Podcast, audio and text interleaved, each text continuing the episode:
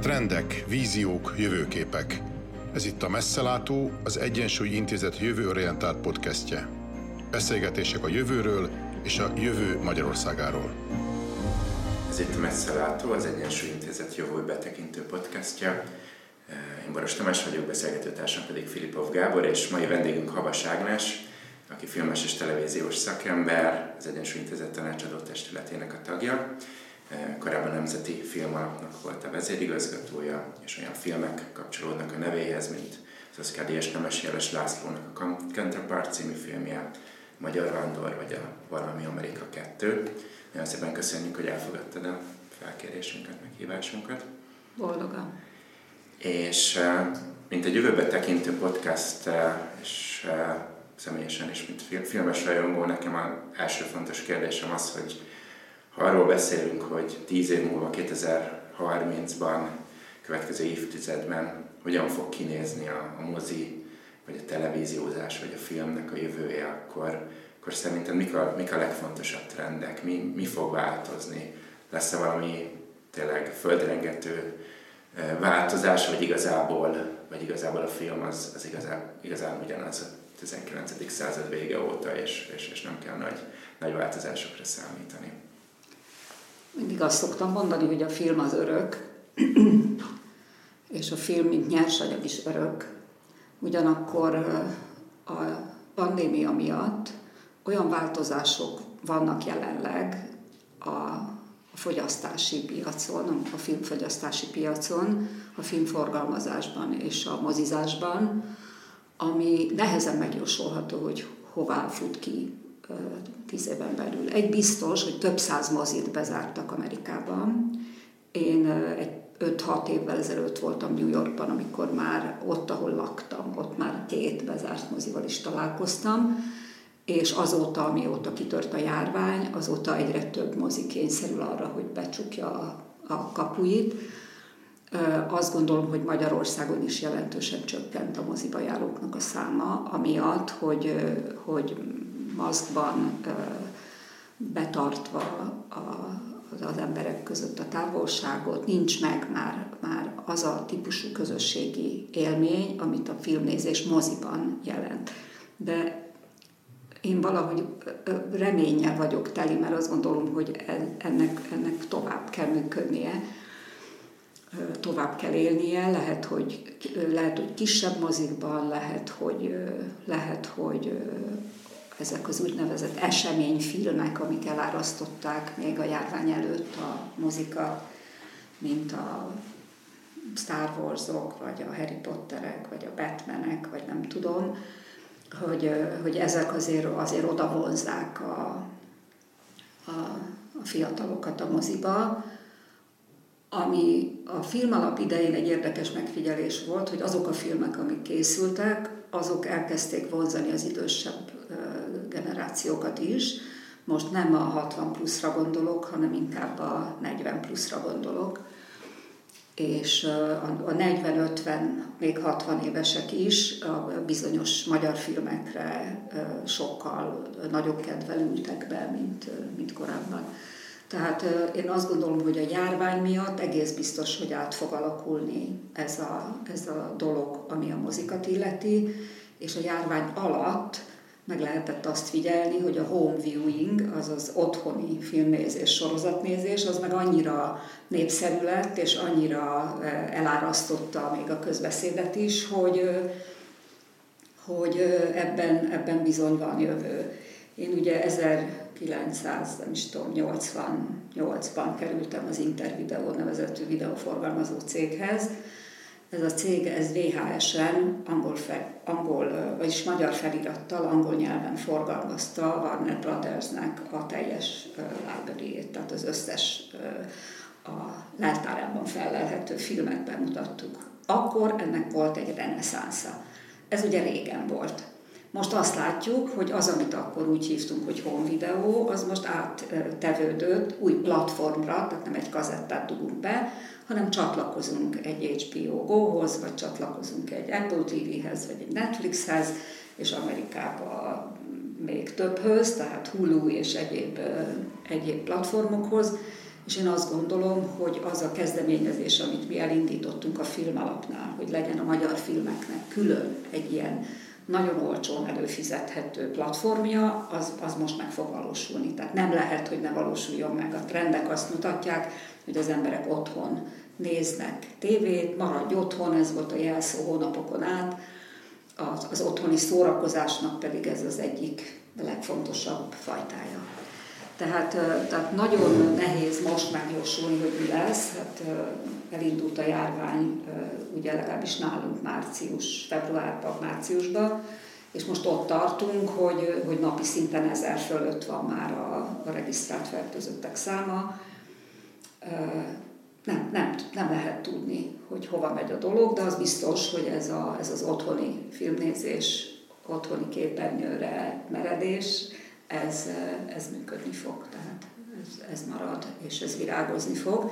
Itt a nagy kérdés az az, hogy lesz-e olyan minőségi filmkészítés, és marad-e olyan minőségi írás, mint amit egy-egy sorozatban, egy-egy kifejezetten ezekre a platformokra készült filmben látni lehet. Igazából erre vonatkozott volna a kérdésem, hogyha a legrosszabb forgatókönyvet nézzük a mozik, mint épületek szempontjából, azt el tudjuk képzelni, hogy a mozifilm, mint művészeti ág, az túl tud élni a mozi, mint épület nélkül?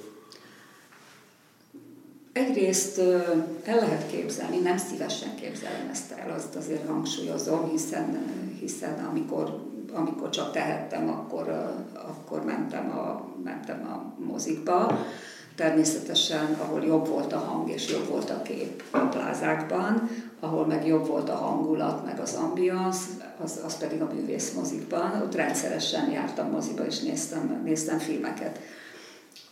Azonban azt is látom az elmúlt években, hogy vannak ilyen mozgó mozik, amik olyan helyekre viszik el a filmeket, ahol egyébként nincs mozi a közelben, vagy nincs mozi éppen abban a városkában, vagy abban a faluban, és a mozgó mozi segítségével meg tudják nézni a televízióban még nem, vagy esetleg az előfizetéses platformokon sem elérhető filmeket. Ezen kívül azt is egyértelműen látom, hogy az úgynevezett művelődési házak, egyéb kulturális intézmények rendszeresen szerveznek vetítéseket, nem moziban, hanem projektorral rendelkező termekben, és ez működni fog a továbbiakban is. Tehát én nem szeretném, hogy megszűnjön még sok-sok mozi, mert már megszűnt nagyon sok Budapesten és országszerte, de azt gondolom, hogy azt látnunk kell, hogy a digitalizációval egy teljesen más helyzet alakult ki ezen a piacon. Tehát azelőtt az egyik moziból autóval, vagy korábban biciklivel vitték át a filmtekercseket a másik moziba, úgyhogy már ott volt az első tekercsik, meg még ment az utolsó. Tehát ez már megszűnt. Most már küldünk egy kódot, gyerekek, akkor küldjétek a kódot, és akkor akárhol le lehet idézőjelben mondom vetíteni, mert már ez se vetítés, hiszen ez digitálisan megy.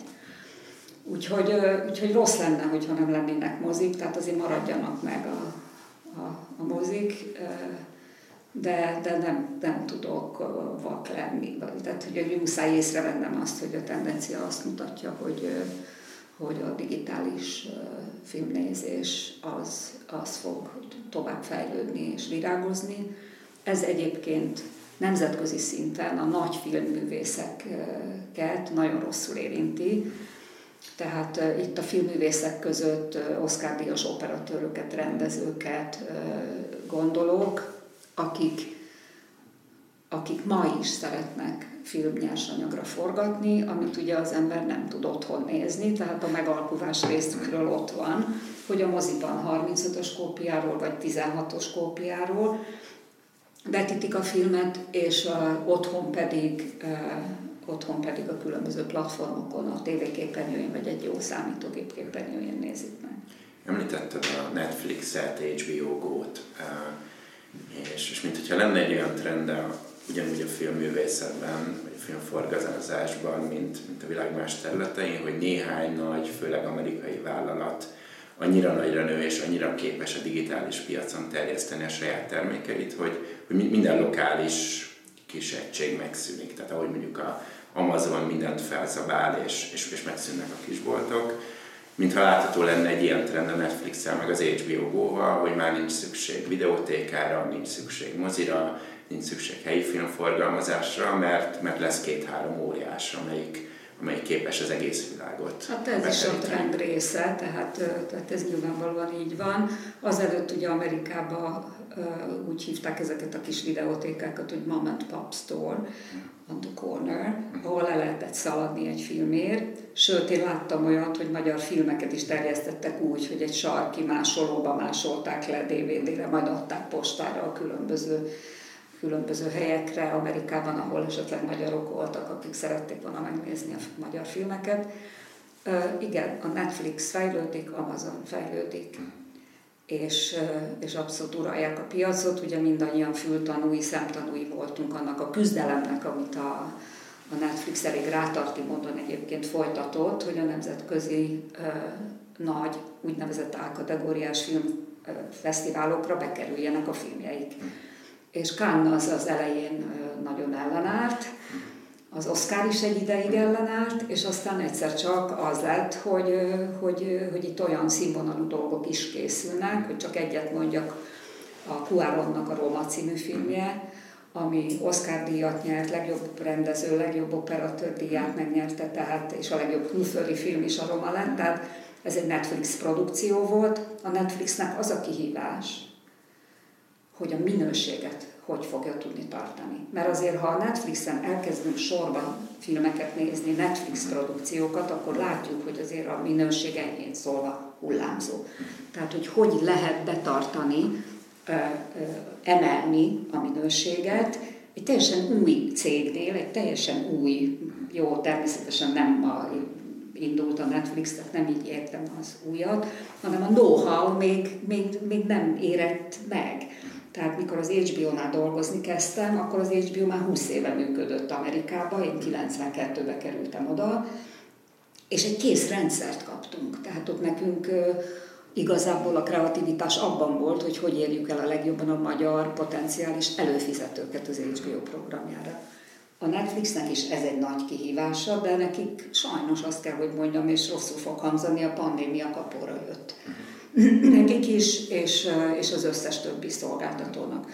És ha az ember sokat van otthon, és sokat néz, akkor egész egyszerűen egybe végig tud nézni egy teljes sorozatot, ez binge viewingnak hívják egyébként, amikor valaki leül, és akkor megnéz 7 epizódot egyszerre, mert nem tudom otthagyni a hatalmas kis hazugságokat, vagy nem tudom otthagyni a morning show-t, vagy nem tudom, még a kicsit gyengébb sorozatokat is ugye az ember megnézi, mert otthon van, tesz-vesz, maszkot nem kell fölvenni, fölteszem a lábam, nézem, már nagy tévé van, tehát ezt ki tudják használni ezek az óriások, mint az Amazon, a Hulu, az Apple, a Warner, a Netflix. Ha már a Netflix és a sorozatok, vannak olyanok, akik arról beszélnek, hogy azt feltételezik, hogy a jövőben az igazán fontos művészeti alkotások, azok nem az egész estés filmek lesznek, hanem gyakorlatilag a sorozatoknak az ideje jött el. Ennek látod nyomát, vagy te ezt elképzelhetőnek tartod, vagy továbbra is együtt fog létezni majd a sorozat, mint diskurzusképző művészeti ág és az egész estés film? Én nagyon filmpárti vagyok, tehát azt nem tudom elképzelni, hogy egy 1,5 órás vagy 2 órás film az továbbiakban már ne készüljön el.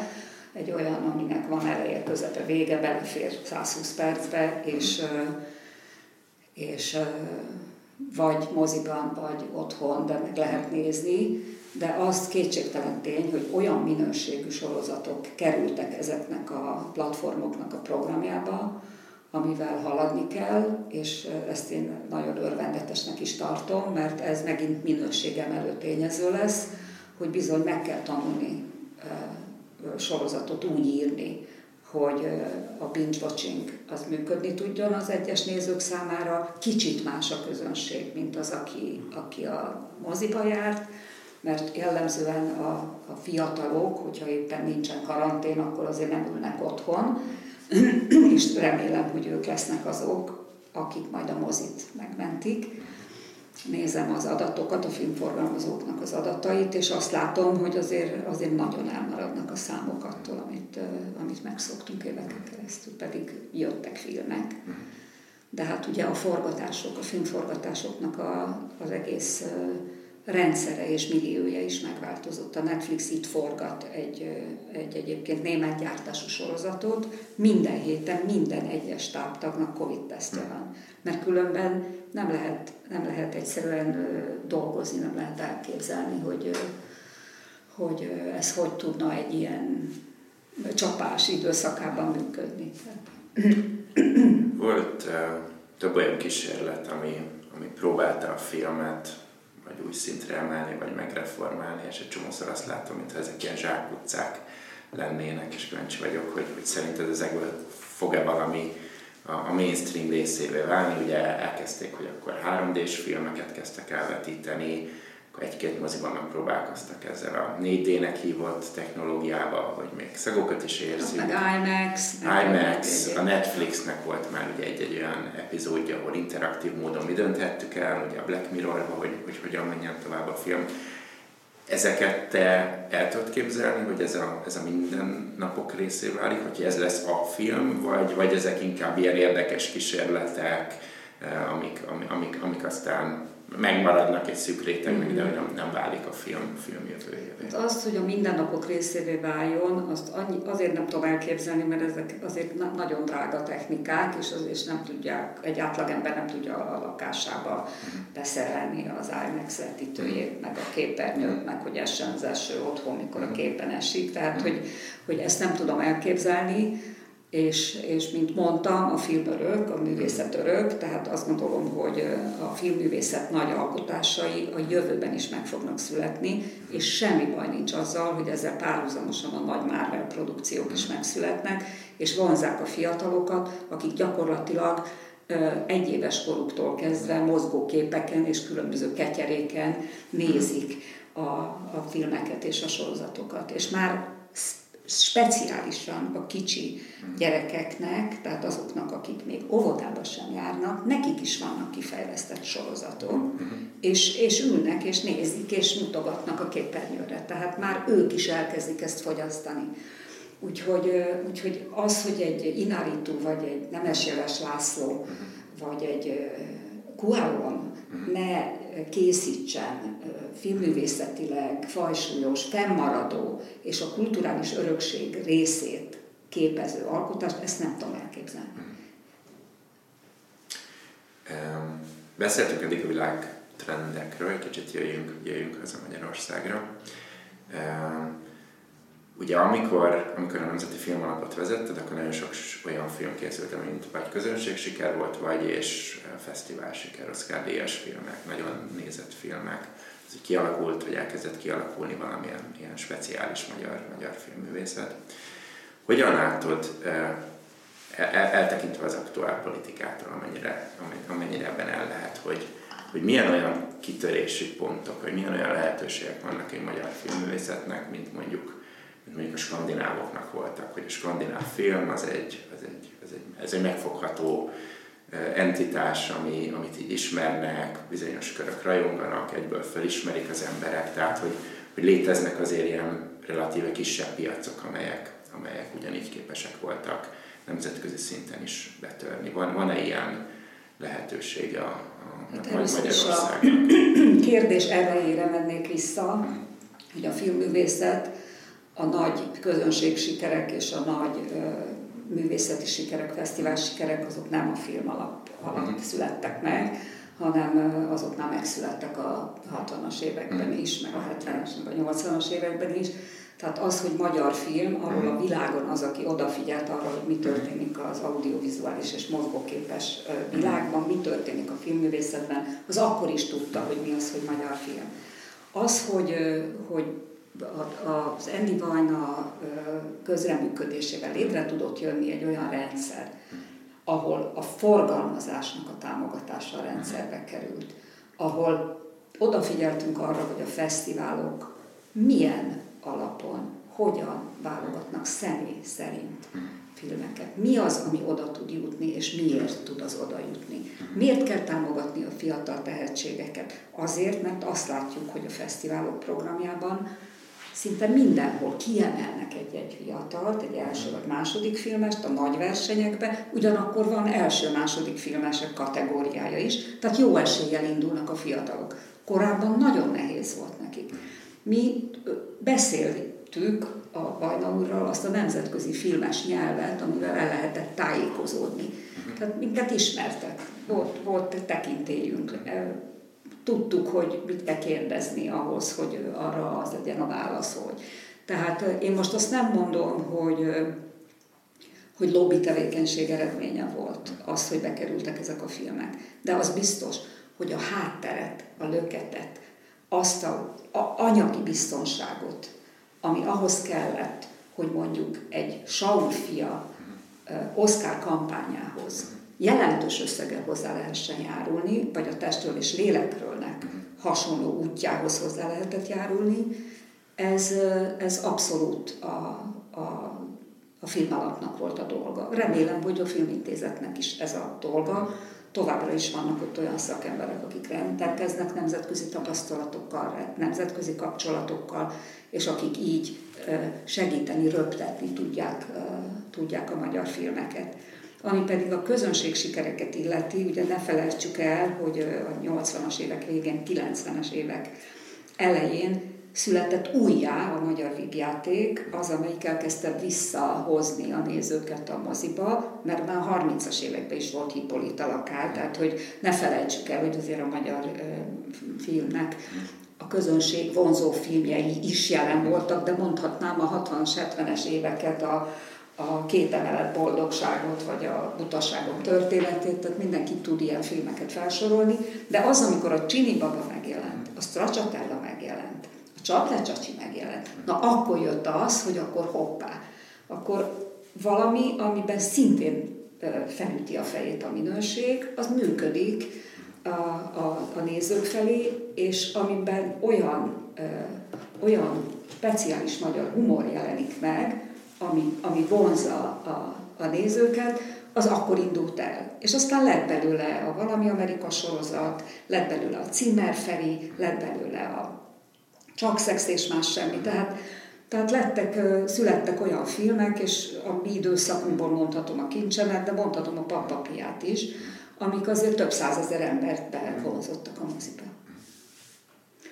Na most a kérdés második. Második felel ugye arra vonatkozott, hogy van-e olyan kitörési pont, vagy tipikus magyar filmkulturális stílus, üzenet, téma, ami ugyanúgy egy ilyen a magyar filmbrendjét meg tudja hosszú távon teremteni, vagy megteremteti, mint mondjuk a skandináv filmeknél ez járható, vagy a dél-koreai filmeknél.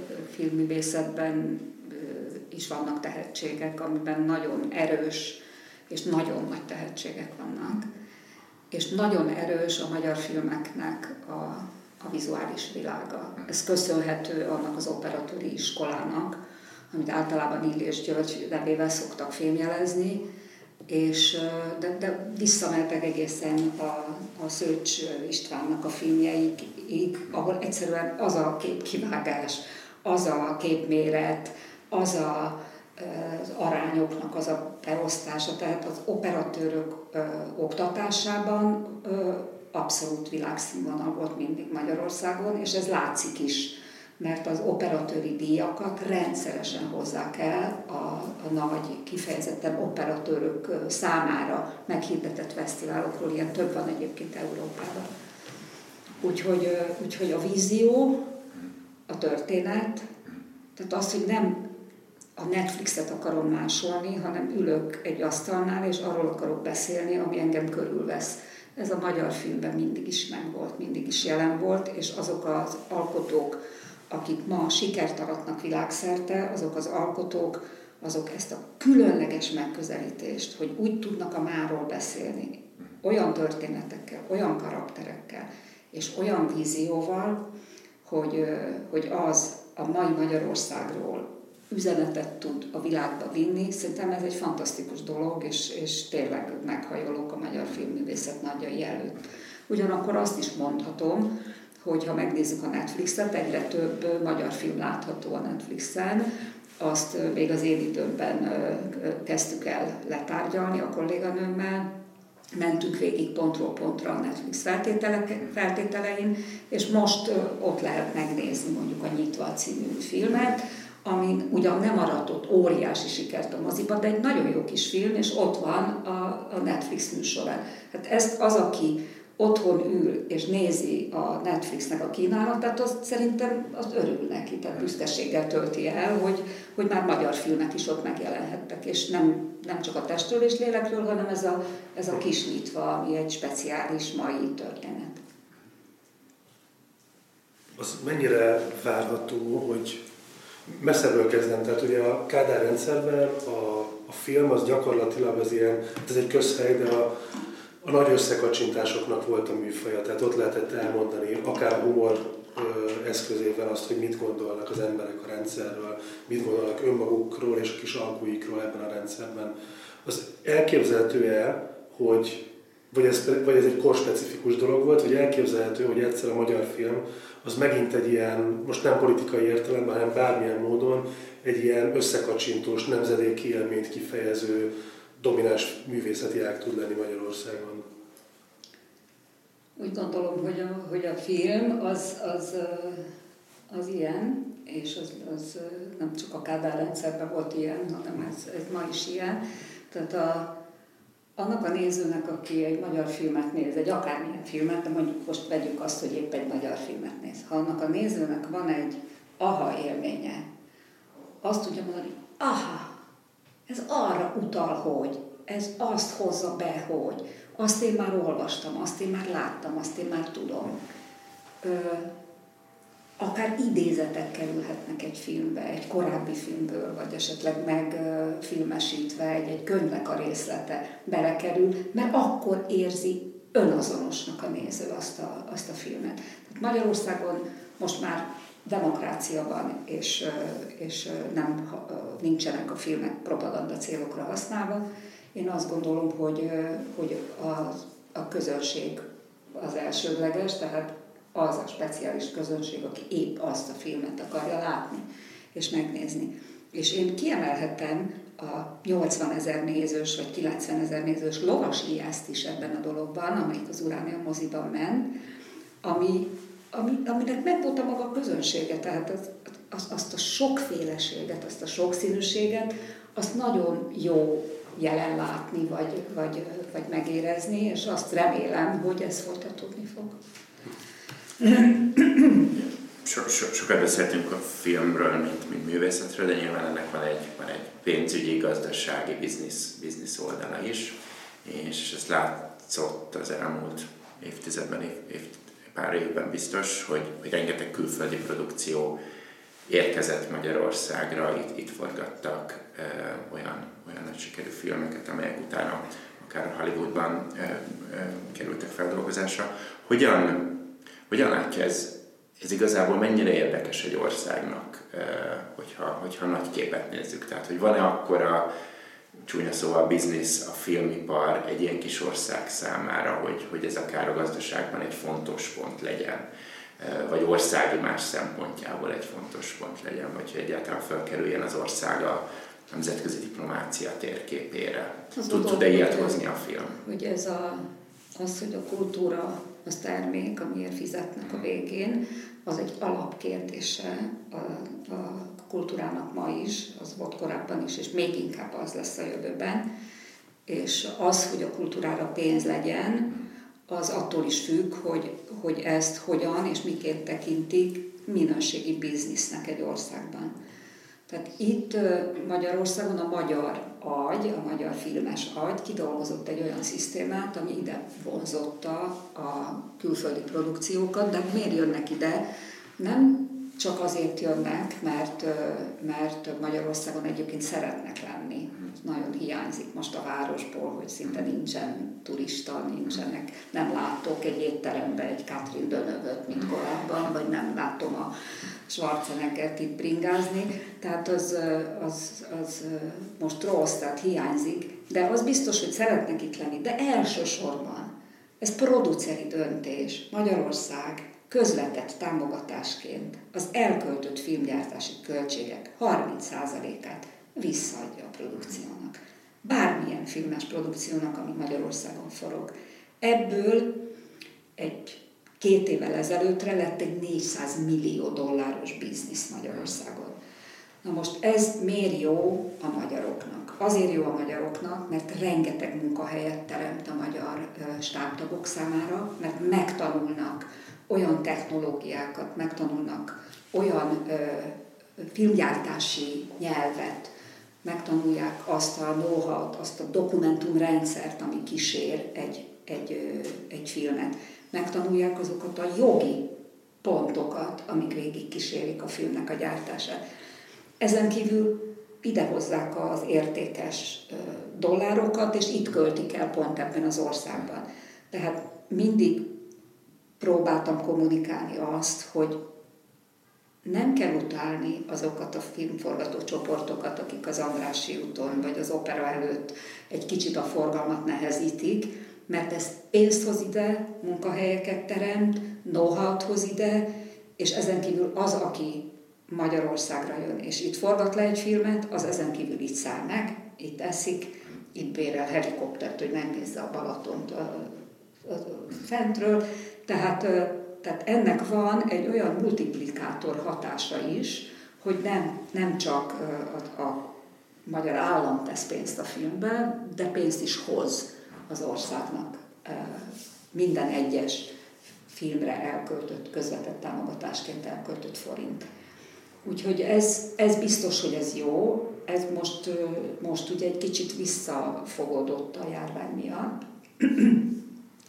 Az amerikai stábok gyakorlatilag egy éjszaka alatt mentek el, tehát overnight, ahogy az angol mondja, mentek haza, mert csak úgy tudták az otthoni többhetes karantént megúszni, hogyha aznap elutaznak, elmennek, tehát hirtelen ürült ki az egész, de azt látom, hogy vannak vonzó ötletek jelenleg is, és mármint a magyar filmes döntéshozók részéről, amivel vissza fogják szépen lassan csábítani a stábokat.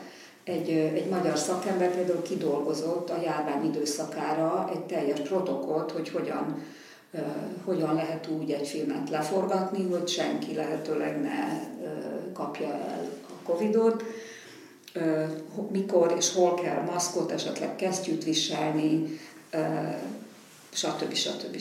Tehát fertőtlenítés, a kézmosás, most én nem vagyok tiszti főorvos, tehát ezt nem akarom itt elsorolni, de azt gondolom, hogy ez Magyarországon egy óriási fegyvertény volt, hogy úgy volt kidolgozva a rendszer, hogy biztosan megkapod azt a 30%-át. Könnyedén megkapod azt a idézőjelbe könnyedén, mert természetesen el kell számolni, regisztrálni kell a produkciót, stb. De attól a pillanattól kezdve, hogy az elszámolás megtörtént, gyakorlatilag 2 héten belül meg visszakapják a pénzt, amit itt elköltöttek.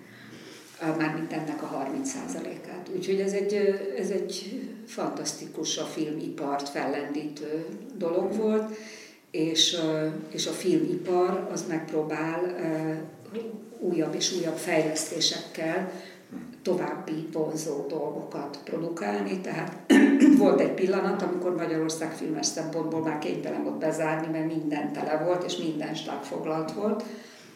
Elindult a filmes oktatás, ez még a Vajna úrnak volt egy veszőparipája, amit a Filmalap saját maga szervezett, és ugyanakkor támogatott is, tehát támogatott olyan úgynevezett below the line szakmákat, tehát van egy vonal húzva egy stábban, a vonal fölött van a rendező, a főszereplő, az operatőr, a művészi, és az egész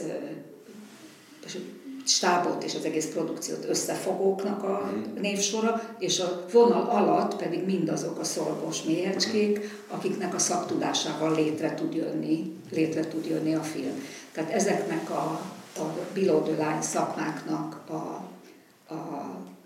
tanítása, oktatása, ez egy borzasztó fontos dolog.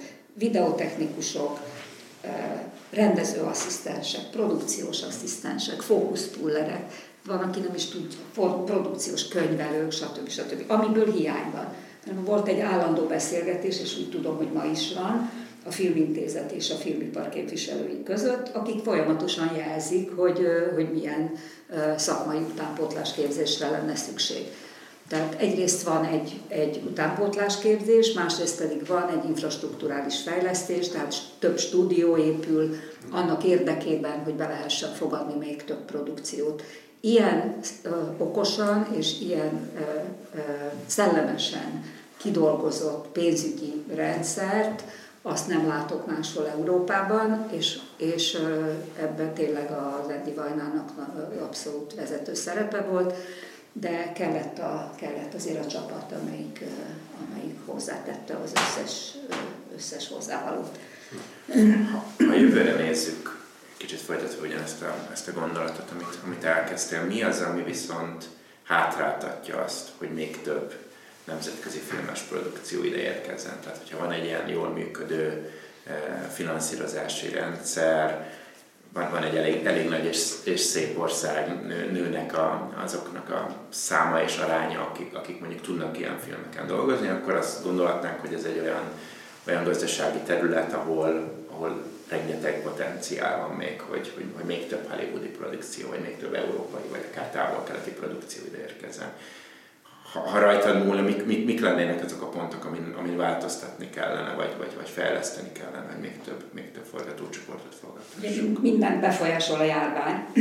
Most a tekintsünk el. De azt gondolom, igen, hogy ha azokkal a bizonyos nagy szereplőkkel, akikről már beszéltünk, hogy Netflix, a Marvel, stb. Ha azokkal a szereplőkkel egy olyan beszélgetést lehetne folytatni, hogy Magyarországon produkciós bázist hozzanak létre, akkor az egy óriási fegyvertény lenne, mert ez egy további fejlődést biztosítana. Bocsánat, hát kérdezem, mert nem fogják tudni feltétlenül hallgatók, hogy mit jelent az, hogy egy produkciós bázis? Azt jelenti, hogy olyan gyártási, filmgyártási központot hozna létre egy Marvel vagy egy Netflix Magyarországon, mint amilyet egyébként létrehoztak Spanyolországban például, ahol az adott kormány olyan feltételeket biztosít számukra a társasági adókban, kedvezményekben, hitelekben, stb.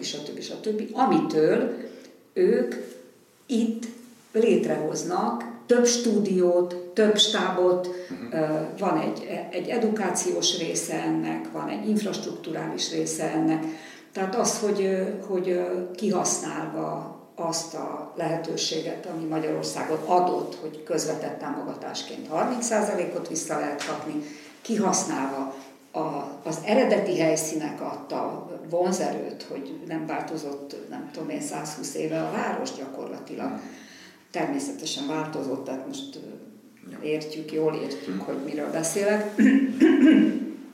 És kihasználva azt, hogy itt angolul beszélő és nagyon sok óriási produkción edződött stáb tud felállni, úgy vélem, hogy ez lehet az elkövetkezendő 10 évnek a munkája, hogy igenis, ide kell azokat az óriási szereplőket vonzani, egy Warnert, egy Marvelt, egy Netflixet, egy Amazont, hogy itt legyen egy központi gyártóbázisuk. Ebben össze lehetne fogni a közép-európai országokkal, hiszen tulajdonképpen Csehországból tevődött át Magyarországra 2008 környékén a filmiparnak a zsesgése, hogy így mondjam. Úgyhogy ha összefogunk velük, akkor szerintem itt ebben lehetne egy ilyen jövőkép.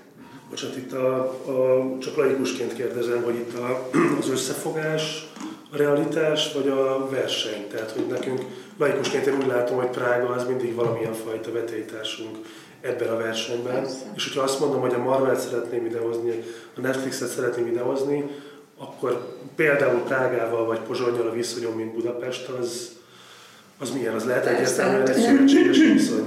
Verseny az van, de ugyanakkor bizonyos dolgokban, és ez pont ez, produkciós bázis létrehozása nagy, meghatározó amerikai stúdiók számára, ott nagyon érdemes, azt gondolom, összefogni. Minden beszélgetésünk, podcast beszélgetésünk végén arra kérjük a vendégeinket, hogy ajánljanak a podcastunk hallgatóinak olyan könyvet vagy filmet, amelyik jövőről szól, vagy a jövőt befolyásolja, vagy annak a megnézése, elolvasása, az fontos a jövő megértése szempontjából. És elérkeztünk ennek a beszélgetésnek is a végére, és téged is el szeretnénk kérni, hogy ajánlj egy, vagy akár több ilyen művet, amit érdemes elolvasni, vagy megnézni a hallgatóknak. Egy pár hónappal ezelőtt olvastam a Krusovszki Dénesnek a könyvét, aminek az a címe, hogy akik már nem leszünk sosem. Ez a könyv egy fiatal, 30 év körüli férfinek, a fiúnak a főszereplésével mesél el egy olyan többrétű történetet, ami segít megérteni a mai Magyarországot, és ugyanakkor annak a generációnak a világát, amiről egy 60 pluszosnak kevés a tudása, és ebben borzasztóan sokat segített nekem az a könyv. Ezen kívül furcsa módon annak a könyvnek van pont egy olyan fejezete, vagy egy része, vagy egy rétege, ami egy volt tüdőgondozóban játszódik, ami már bezárt, és ahol a randalírozó fiatalok, hogy kielesszék a sok-sok pálinka és bor után a gőzt, tulajdonképpen elkezdik összetörni a berendezést, és elkezdik összetörni a lélegeztetőgépeket. Ám az egyik íróasztal fiókjából kiesik egy kazetta, és azt a főszereplőnk meghallgatja azt a kazettát. És ami azon a kazettán van, amit egy lélegeztetőgépen, tüdőgondozóban élő férfi történetét mutatja meg, és a történetét mondja meg, az azt gondolom, hogy az nagyon, nagyon hatásos, tehát hogy az ember egyszer csak melbevágóan tudomásul veszi azt, hogy ez volt az a pillanat, amikor meghallgatta ez a 30 éves azt a kazettát, amikor 56-ról olyan tudást szerzett, amit semmilyen más szinten nem tudott volna megszerezni. Úgyhogy ez kifejezetten tetszett nekem, le is szerettem volna csapni rá, úgyhogy megkerestem az írót, de már valaki opciót vett a megfilmesítésre, mert abszolút filmért kiállt az egész, mert ezt olyan zenékkel, olyan képi világgal és olyan szereplőkkel lehetne megtölteni, ami nagyon, nagyon érdekes lenne szerintem mozgóképen. A másik könyv, amit most olvastam, az a Légrádi Gergelynek a Nélkülem nélkület című könyve, ami pedig egy a késő 40-es éveiben járó férfinek az Alzheimer-kór jártak kialakulását hozza be a tudatlan olvasónak a szem elé, és ez nagyon gondolkodásra készteti szerintem az olvasót, hogy amikor egy ilyen betegség felüti a fejét a környezetébe, akkor vajon a mát és a jövőt azt hogyan láthatja az ember, és hogy vajon ennek a férfinek a családja hogyan reagál, és hova jut, amikor az elkerülhetetlen bekövetkezik. Tehát látjuk egy férfinek a csúcsról, egy marketinges gurúról beszélünk, annak a leépülését, és ugyanakkor a könyv második felében pedig látjuk a feleségének a szempontrendszerét és az életét, hogy változik meg attól, hogy egy ilyen betegség bekerült a családjába. Mind a két könyv olyan, ami elgondolkodtató, és jobban segít megérteni azt, hogy mi befolyásolhatja az embernek a jelenét és a jövőjét. Nagyon szépen köszönjük. Havas Ágnás filmes szakértő és az Egyensúly Intézet tanácsadója volt a vendégünk. Köszönjük szépen, hogy itt volt velünk. Nagyon szívesen.